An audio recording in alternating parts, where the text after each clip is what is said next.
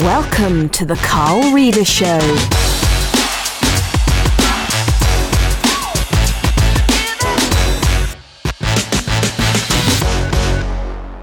Hello and welcome to the Be Your Own Boss podcast. And today I'm delighted to be joined by my colleague and very good friend Warren Shute. Now, I've known Warren for a number of years and I'm sure he can introduce himself far better than I ever could.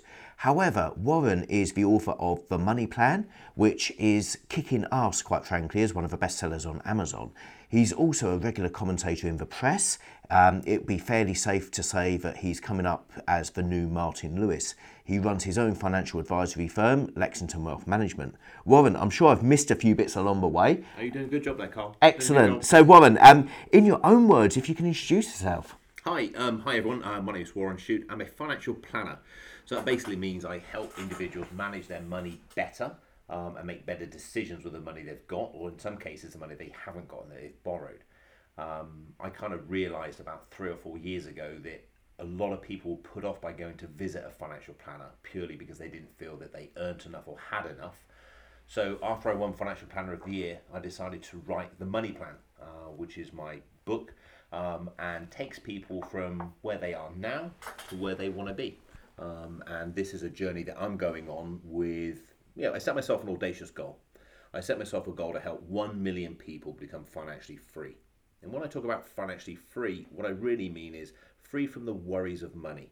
So you're not waking up every day thinking, oh, "Have I going to pay that bill? Have I got enough money for Johnny's birthday uh, party or going on that holiday?"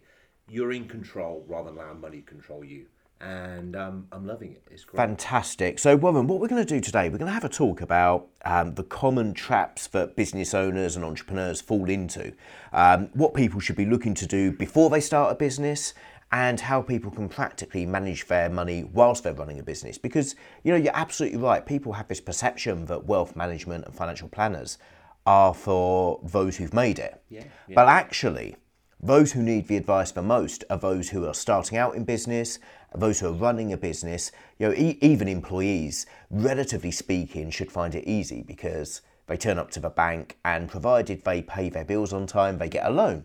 The self-employed struggle with that sometimes. Yeah. Um, getting a mortgage, as we know, is difficult for self-employed individuals. So, in, from from your perspective, what are the biggest challenges facing entrepreneurs or potential entrepreneurs when it comes to managing their personal finances? I think generally or globally, the biggest challenge is beliefs. Okay. Your psychology about money, whether you believe you can make it deep down, you might put this front on, um, but also financial organization. You know, having some kind of structure or plan for your money, both personally and within the company. You know, I met with a very successful company yesterday, and their company finances were impeccable personally, the guys were a mess. Sure. Um, so it's having some kind of plan, both personally and financially, of actually why are you getting up in the morning? What is it you want to achieve? Where are you going towards? Okay, and you know, I think that there's a very important point there that you've raised, perhaps unintentionally, which is the importance of also separating out personal and business finances. Yeah. Um, having that separation, which allows you to understand whether personally you're achieving your goals and um, professionally are you achieving your goals, yeah. um, but also making sure that the end goals are married up together. Yeah, absolutely. Why are we doing it? What's the purpose behind it? And quite often not, we get on this um, hamster wheel round and round of just processing our day-to-day job, going in, coming home. Um, I, I talk talk about the story when I do my presentations that you wake up in the morning, you go downstairs and get a cup of coffee, you get in your car, you go to the office, come back and put on Netflix and watch some TV you know you're making your starbucks coffee the best coffee in the world you're making your car manufacturer sell more cars you're making your boss tick along you're making maybe your own company you might be doing all right. And you're coming home making netflix you know, take over global entertainment domination. And really what the outcome is that's not wrong but really why are you doing it? Are you getting closer towards what your outcome are?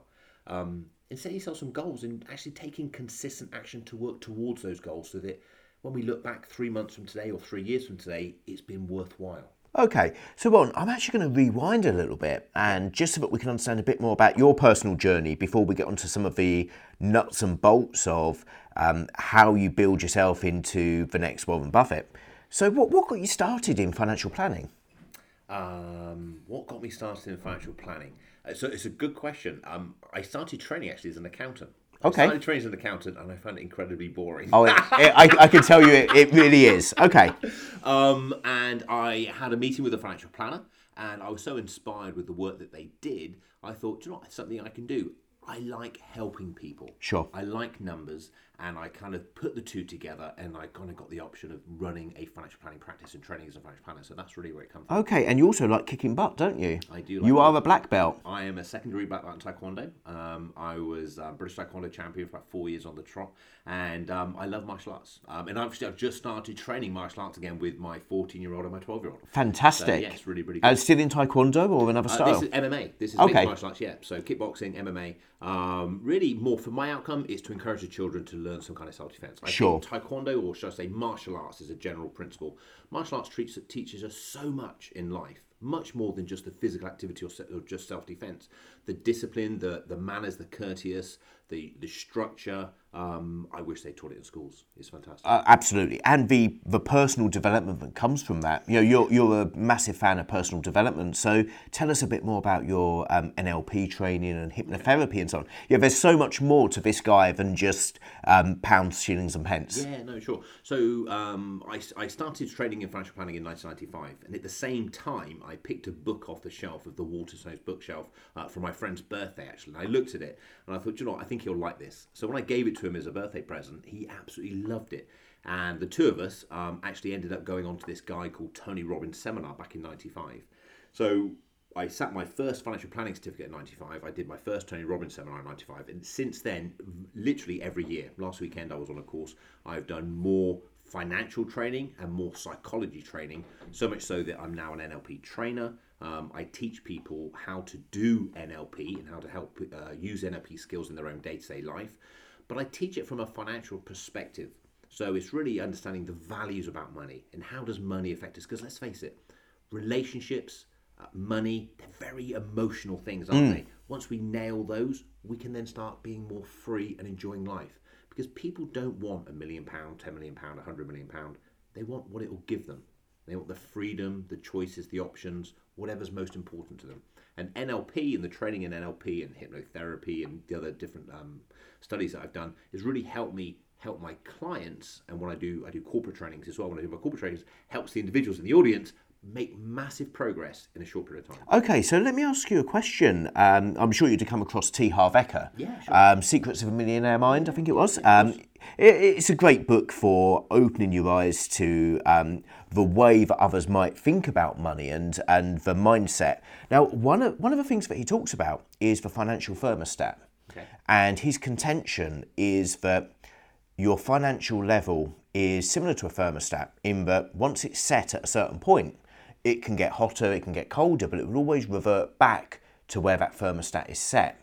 Um, first of all, how true do you feel that philosophy is? Um, I believe that anyone in life can achieve whatever they want as long as they're willing to give up enough things in order to achieve it. Sure. Okay, so what he's really talking about there is your beliefs around Yes. money. Do you really believe you can earn a million pounds in a year? Well, you can if you're willing to give up enough things Uh, to do it. And that moves me to my next question, actually, which is how would you, you know, if, if that is true, how would you turn that thermostat?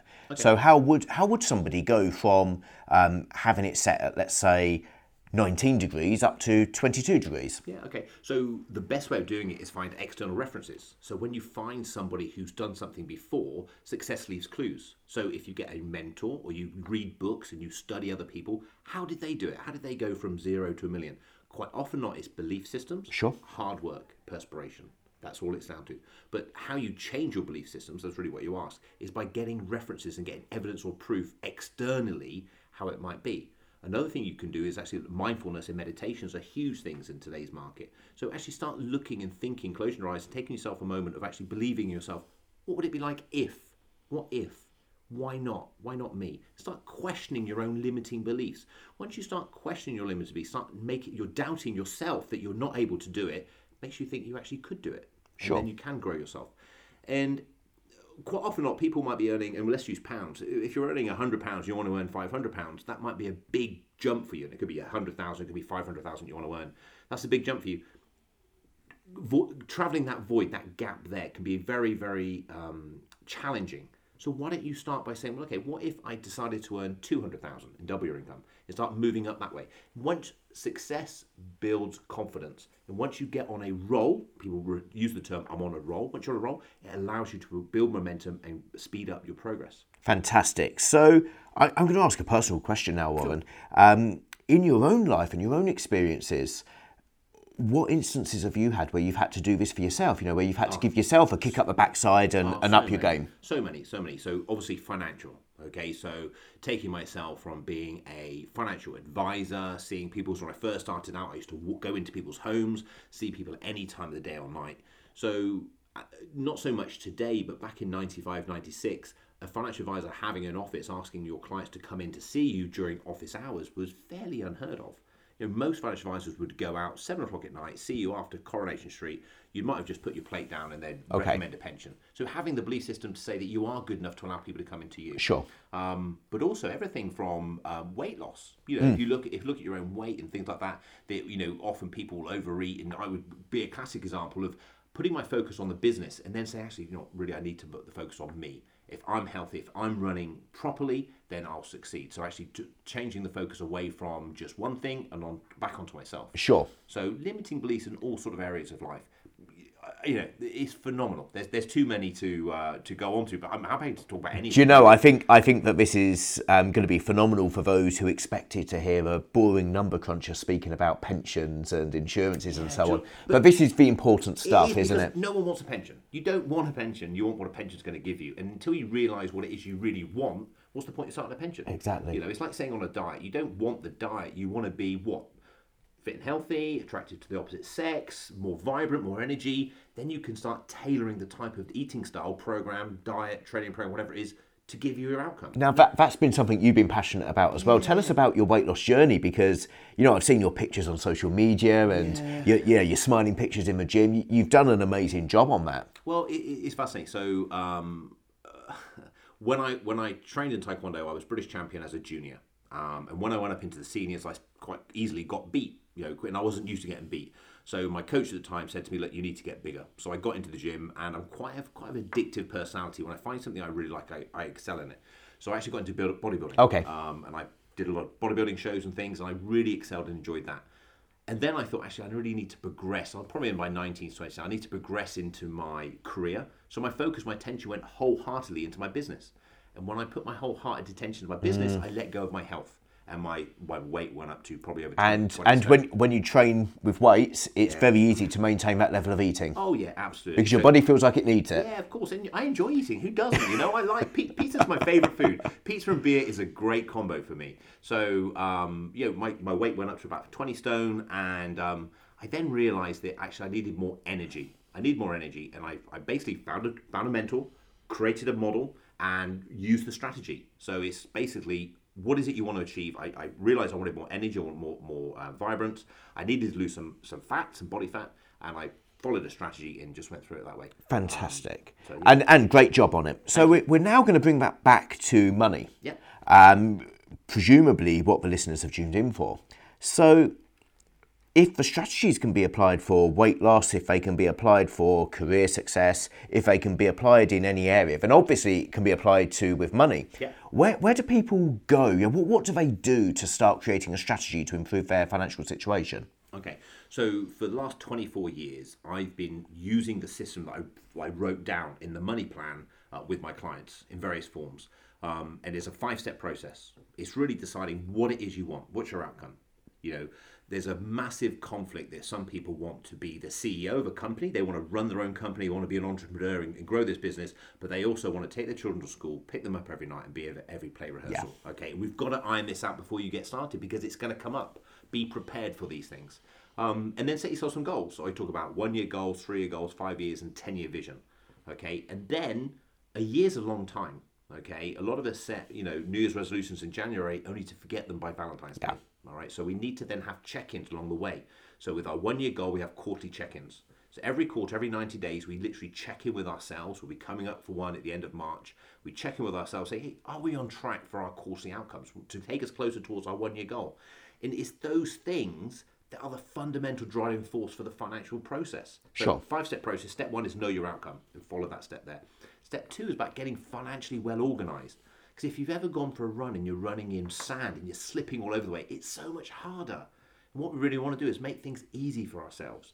Take routine thought out of everyday decision making processes. And that's why franchising works so well because you have a system to follow. And all this is is a system for you to follow for financial success. Uh, in the book, I share the bank account system, helps people automate as much of their money as they can.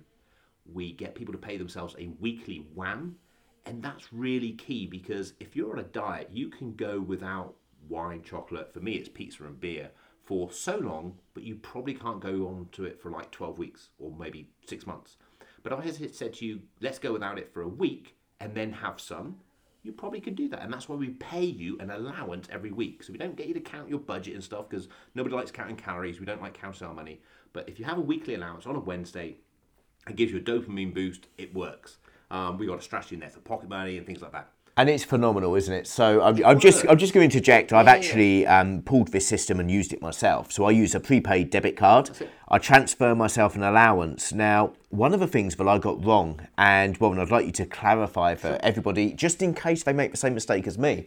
I decided I'd pay myself hundred pounds a week, Yeah. But it ended up being Starbucks money. Okay. Um, I was using it for coffee, but that was it. Okay. And I wasn't using this weekly allowance to cover to actually be enough for and to cover all of my discretionary spend. Sure. What should you include in this weekly allowance? Okay, so from your, let me go back one step. The bank account system. The bank account system has an account called the bills account. In your bills account, you have all your regular committed expenditure. Anything you can pay automatically. So this is your, your direct debits. Everything, utilities, mortgage, rent. I've just started this martial arts class. I pay monthly. It'll come out of the bills account. Sure. Then every week on a Wednesday, you pay into a separate account your weekly WAM. Your weekly WAM pays all of your variable expenditure. Everything. It does. If you're in a relationship, it doesn't have to be the same for both parties. It could be different. So, for example, my wife does the food shopping. Her weekly WAM is higher than mine. She puts fuel in a car. I drive an electric car. She needs to cover that through her weekly WAM. Whereas, what do I do with mine? I cover my Starbucks and Costa. I love Caffè Nero. I go in there and get my coffee. It's my favorite coffee. But whatever it is, it comes out of your weekly WAM. When your weekly WAM is gone, hey guys, you stop spending. Now I have I share this strategy with all my clients, and I have a number of clients who earn over a million pounds a year. You imagine the belief system. Let's go back to belief systems. I've got a belief system here, thinking, they think I've gone crazy when I share my bank account system with a guy who earns a million pounds a year. No, I shared it with him. Nervously, I'm being honest here, I was a bit nervous. About a month or six weeks later, I get a phone call from him. Hey, do you know? Thank you so much for sharing that with me. I've done it. I've done it now for about six weeks, and I'm so pleased I've done it because for the first time in for more years than I can remember, I've gone without something before buying it, and I've really appreciated it when I bought it. Uh, that is exactly what I found. I found for myself that it encouraged it encouraged um, a sense check on myself if I really wanted something. So, um, let, let- let me share with you. I bought myself a nice pair of trainers recently, but I actually had to save up for them. As ridiculous as it sounds, I felt like a I felt like a um, eighteen year old who's just started a job on minimum wage. Yeah. Um, but I had to save up for them, and I decided, right, you know, I'm going to allocate fifty quid per week out of my budget and leave that and see what happens. And, and first of all, it makes you appreciate the process more. It does. Um, it teaches you the real sense of value. You know, do I really want that item? Um, and it's it's wonderful what it does. But also, I would contend that since I've started this, now I, I haven't dived into it fully. As I said, it's my Starbucks fund rather than rather than including things like my petrol and so on. So I need to dedicate myself more to this process. Um, but the what I've done of it so far, I've realised I'm spending less money than I was spending before, but it actually feels like I've got more money, and it's really odd. Yeah, it's a. One of the reasons why we do it weekly on a Wednesday and we get it paid like this is what I also want you to do is pay the first working hour of a working day to yourself for yourself. Okay, so if you work an eight-hour day, that works out to be about twelve and a half percent. So twelve and a half percent of your income needs to come out of your bills account. So you're not going to necessarily have lots of surplus money flushing around. That's why it's nice for you to have this allowance. And the reason you both individually have it, you and your partner, is that's where a lot of conflicts come from. Okay, so when you start arguing about money, when one of you comes and buys some bags and comes home and the other one starts arguing with it, you're not arguing about money, you're arguing about what money means to you. So let's say an example. Let's say typical example, the wife might come back with some clothes shopping and had a really wonderful time and really enjoyed it. The husband or the partner might look and start arguing, saying, "You're spending all this money." What he's really saying is, "You're taking away what money means to me, which might be financial freedom. You're taking financial freedom away from me." And when the argument goes back, it's not that you resent me from spending money. It's more on the case of actually you don't enjoy allow me to have fun. You don't want me to have fun. So allowing you to have these individual accounts, these individual ones to spend on whatever it is you want. Okay, my wife tends to spend hers on other people. Um, just gives you that freedom and allows you to have that independence of one another. Fantastic. So you've set your bank account system up. You've um, you've got your WAM. What next? Okay, so uh, pocket money strategy is a classic one. Um, I love my children dearly, but if I gave them everything they wanted, I'd be broke. Okay. Also, I think as an individual, I have a, as a father or parent, I have a couple of rules or um, purposes for my children. One of them, obviously, to be raise good children, good manners. But if I can get them to be financially responsible about money when they're older, then I've done. I've ticked a couple of boxes there. So we pay our children. We pay them two pounds per month for each year of their age. The actual amount of money doesn't really matter. If it's fifty p or a pound, it doesn't really matter. We link it to their age and we link it to chores. So they have jobs to do around the house. They buy their wants. We buy their needs. Okay, so if they want to buy some stuff, like my son likes Xbox, my daughter, she's kind of going out of it a little bit now. I've been doing this presentation a long time, but she used to like making slime. So we'd get deliveries of um, Optrex uh, eye solution and glue and stuff. She'd make her own slime. She would buy that with her own card on Amazon, and that would be her want. So they've got a bit of independence, a bit of freedom that they can choose what they spend this money on. So that's a great lesson to in, uh, encourage them to have responsibility, and they know when it's gone, it's gone. Sure. And how, how do you draw the line between wants and needs? Because um, I, I, we, we're perhaps going off on a on a tangent here, but I know my kids. Um, I know Daisy in particular would would tell me that she absolutely needs Fila trainers. Uh, but but now actually no, that that's so last year. Now she absolutely needs Nike or Adidas or whatever. Um, she absolutely needs this latest um, Jojo Bell hairband. Nope, it's changed. It's something else. Um, how do you determine Okay, need and want? Yeah, I think in a relationship, no one should dictate to you how to raise your own children. I think it's up to you to decide where the boundaries lie. Do we buy our children things that they want outside its money? Of course we do. Sure. We're parents. We enjoy being parents. But do we have to feel committed to doing it? If we're in a, a good example is when we were, I was in um, a, supermarket once doing some food shopping, and Isabella at that time, because we've been running this for a long time, ran over to the stationery aisle and picked up loads of post-it notes, pads, pencils, colouring pads. Come back with a puppy dog eyes and said, "Oh, Daddy, can I have these?" I'm like, "Sure, you can, and you can have those." I know she didn't need those because she has so many at home anyway, more than the stationery store. I said, "But it's going to come out of your own pocket money."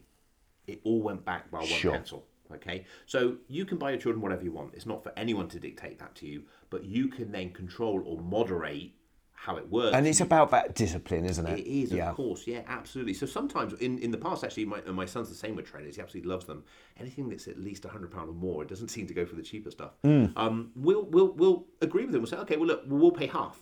You, you, you've done the same as me then. You've tried to take them to the sale section at the back of the yeah, store of and course, of course, of course, of course. it doesn't work, does it? No, it? it doesn't. It doesn't. You know, and um, you know, yeah, we try all those sorts of things, but um, it doesn't so work so much. So that that's step two. Anyway, Sure. that really covers the financial um, organisation, really.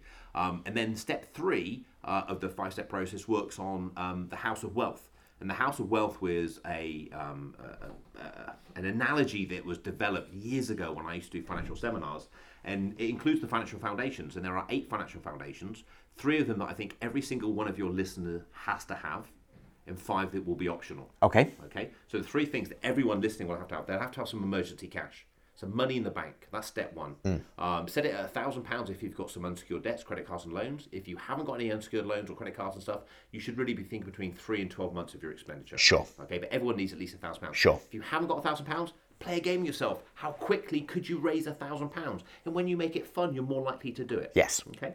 Second thing that everyone needs to have is a will. If you're 18 years or older, you need a will. If you have children and you don't have a will, I'll go to far as saying you'll be negligent if you don't have a will. It's that serious, okay? So get yourself a will sorted out. And lasting power of attorneys. Lasting power of attorneys are could be described as a living will. They come into effect if you're alive but can't act on your own behalf. Um, there's loads of information about this stuff. You're just you know, on my website, warrenshute.com. Go on there. There's some key questions on there you can download and answer them. Either do this yourself or take the solicitor or, or you know wherever. Just get it sorted. Um, they're the three essentials: emergency cash, wills, and LPAs. Five optional. Life cover, critical illness, disability cover, um, medical insurance, and um, general insurances. Sure. Okay, these are things that everyone really should go through the process of just considering. I do it once a year. I don't get bogged down about it. Every year I look at my different things. I see if I can get it a bit cheaper. I see if I can improve the cover, make sure it's okay. And once it's done, it's done. I don't enjoy doing this stuff necessarily, but I know it's necessary to do. Yes. And that and that's basically step two. Uh, sorry, step three of um, the process. You know, making sure you get the financial foundations in order. Um, we then come on to step four. We're passionate about, paying debt down. So step four, we have a, spe- a specific process called the snowball system, where we get pay your credit cards and loans down as quickly as possible. Uh, we don't believe in consolidation. We like to keep them separate. There's a lot in the book about the psychology about why that is. Uh, we want you to get wins. You, we want you to succeed, um, and we get you to follow the snowball system. It's all in, it's all on the website on the book. You can get it for free online and stuff. So you don't necessarily have to go and get the book, but it's a strategy that works long term. So if you have a lot of debt, it's worthwhile doing. Um, and then step five, so the last step of the five step process is all about investing. Uh, where to invest, how to invest, which accounts are most likely to be the best. Um, and for the majority of people listening, pensions, although they might seem boring, don't need to be, and they're probably going to be the best thing for it. So um, it, it, it's front and loaded with the psychology and getting organised. Um, and actually, what really people, what most people do is just jump in with step five and just start their pension, start investing into ISAs. But it really doesn't shouldn't be that way around. No, absolutely. If you get steps one and two in place, then actually the rest becomes so much easier, I guess. It gets so much easier. It kind of falls in place because you've got purpose. You know, step one is why am I doing it? What do I want to do? When do I want to retire? Who do I want to retire with? Where do I want to retire? You know, asking these questions now before you get to retirement probably a good idea. Fantastic. So, Warren, listen, this has been fascinating, and it's it's a real relief to speak to somebody financially minded, um, but to talk about all sorts of things like NLP, hypnosis, taekwondo.